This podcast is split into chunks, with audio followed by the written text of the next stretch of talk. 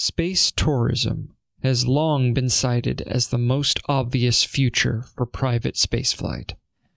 Before Artemis and the Chinese efforts to return to the moon, space tourism was held up by many as the only way to get real money into a space economy.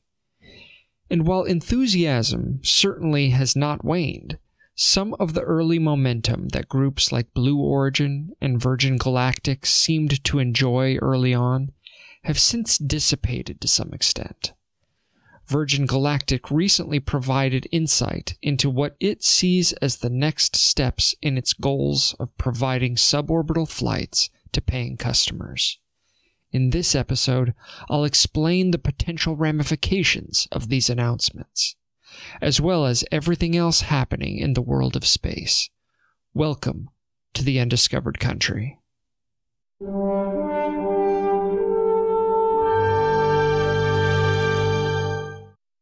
Hello and welcome, fellow citizens, to the Undiscovered Country.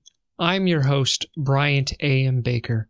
In this show, I'm going to be counting down the top five most important things happening in the world of space. I really appreciate you being on this journey with me. We are so close to getting to that first 100 subscribers to this channel. With that, let's just jump into it. Number 5. Virgin Galactic has announced that their second suborbital spaceplane won't enter service in 2023 like they previously planned.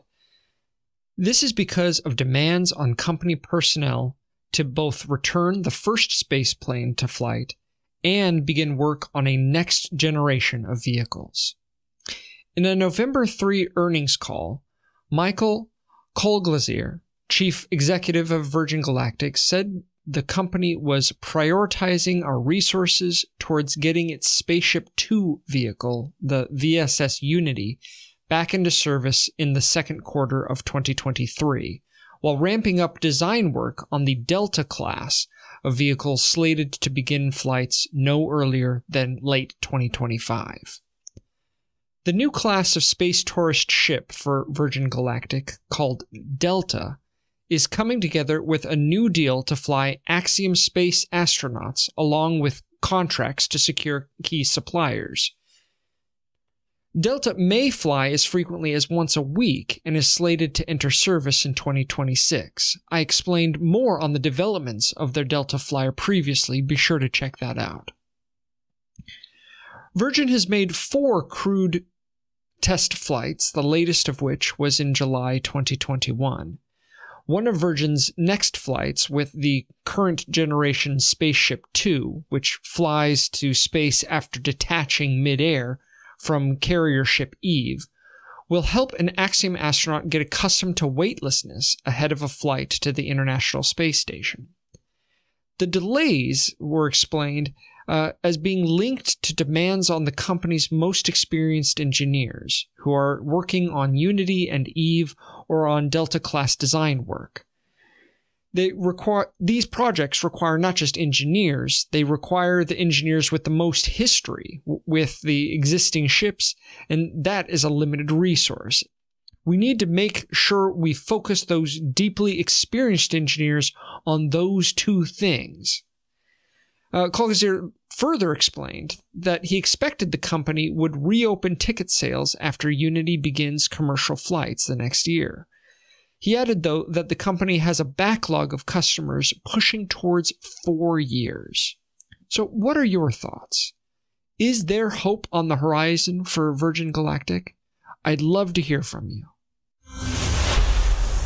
Number 4 China has a new powerful communication satellite heading to geostationary orbit after a successful launch that took place over the weekend. A Long March 3B rocket blasted off at 7:50 a.m. Eastern Time on Saturday, November 5th from the Xichang Satellite Launch Center in southwest China. The Zhongxing 19 satellite, also known as the ChinaSat 19 satellite, will orbit at a fixed spot over the Asia Pacific region, 22,236 miles above the equator. From there, it will mainly provide communications services for important travel routes across the Pacific, the eastern Pacific Ocean, and the west coast of North America, according to the China Aerospace Science and Technology Corporation. The satellite is based on a DFH 4 satellite platform. It was manufactured by the China Academy of Space Technology and will be operated by China Satcom, both of which are subsidiaries of the corporation. The China Academy of Launch Vehicle Technology, another institute owned by CASIC, provided the launch vehicle for the mission. Zhongxing 19 was China's 49th launch of 2022. The nation, the nation looks set to beat its record of 55 launches, which was set just last year. Number 3. In December 2020, China's Chang'e 5 brought back the first sample of lunar regolith to Earth in almost 50 years. Using part of that sample, researchers from several Chinese universities have recently developed an automated system to create rocket fuel and oxygen out of CO2 using the lunar regolith as a catalyst. Rocket fuel and oxygen will be necessary parts of any significant space exploration effort, but are heavy and expensive to transport off of the Earth. So, utilizing a plentiful material found on the lunar surface like regolith to catalyze a CO2 reaction into these two valuable materials sounds like a win win. Specifically, the reaction using the regolith at a catalyst splits the CO2 into O2 and methane, a potent greenhouse gas that also serves as an effective rocket fuel. But the researchers didn't just stop at providing that the lunar regolith can serve as a catalyst. They went so far as to automate the system completely. The researchers reasoned that any base on the moon will have a severe workforce I'm sorry, workforce shortage for the foreseeable future, so any production reaction had to be completely automated. The system didn't require any human intervention to produce a relatively small amount of methane and O2 from part of the sample that Chang'e 5 brought back. If any lunar colony ever exists, the current system will need a significant scaling up and plenty more raw feedstock to be a useful part of that colony. But any proof of concept like this is a step in the right direction, leading towards permanent human habitation on the moon. Number 2. Rocket Lab successfully launched a Swedish atmospheric science satellite on an Electron rocket on November 4th but a telemetry problem kept the company from attempting a mid-air recovery of the rocket's booster. The company said it would instead recover the stage from the ocean, as on several previous launches. Recovery of the Electron rocket's first stage was a secondary goal for Saturday's mission, with the primary aim being the successful launch and deployment of the single science research satellite for Sweden. The Catch Me If You Can mission marks the ninth launch of 2022 for Rocket Lab and the second mission geared towards stage reusability. Unlike Space, SpaceX's Falcon 9 and Falcon Heavy rockets, which use retropropulsion to land themselves, Rocket Lab's Electron booster can be caught in midair using a helicopter while descending under a parachute. Rocket Lab made its first attempt at a midair recovery in May, and the hook was able to grapple the stage's parachute. However, the helicopter released the stage moments later after noticing what the company called different load character- characteristics than what we've experienced in testing. Uh, the stage splashed down in the ocean instead. Peter Beck, chief executive of Rocket Lab, explained that this time the rocket telemetry dropped out, which happens a bit during reentry, but they were not able to regain a solid link in time.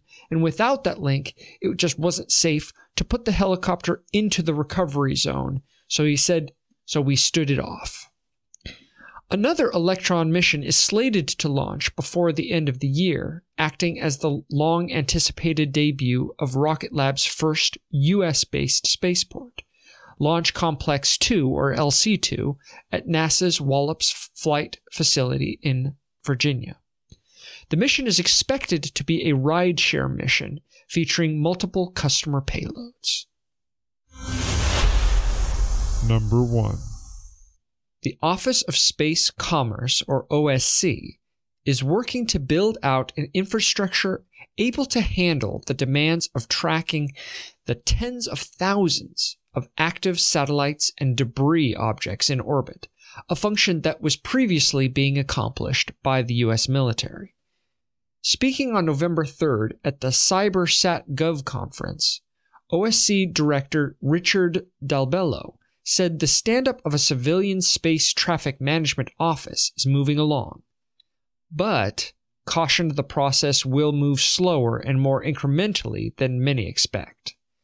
He emphasized that the OSC's primary job is to advocate for the U.S. space industry and oversee commercial remote sensing regulations.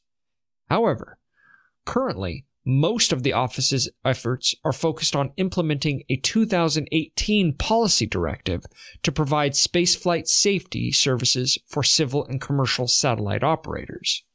Now, the Departments of Commerce and Defense signed an agreement in September formalizing their commitment to cooperate. But Dalbello said that the memo was just the beginning of a discussion to take place over the next several months to hash out the details.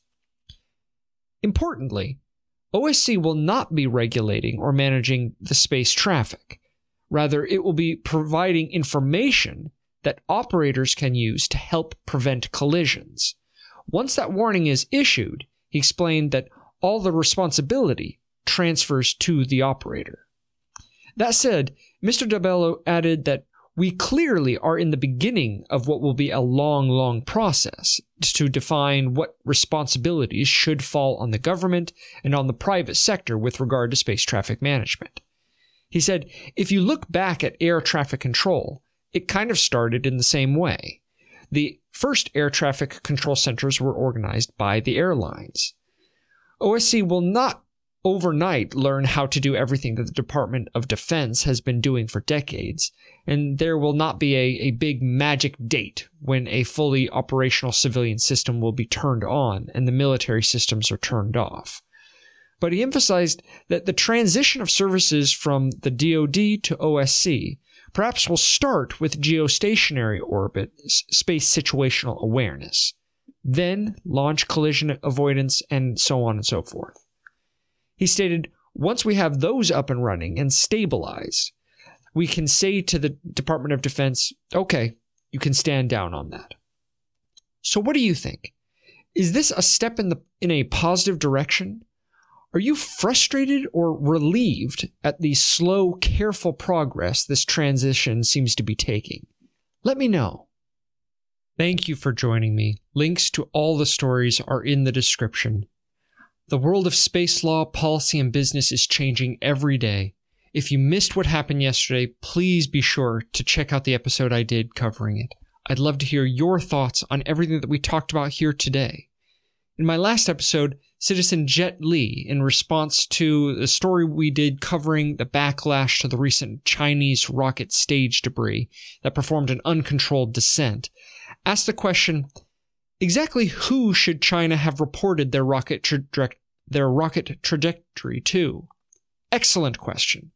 The international space environment has become so crowded that it is vital that nations communicate openly about information important to understand where objects are in space, especially when they could cause damage to other objects uh, or to things on the Earth.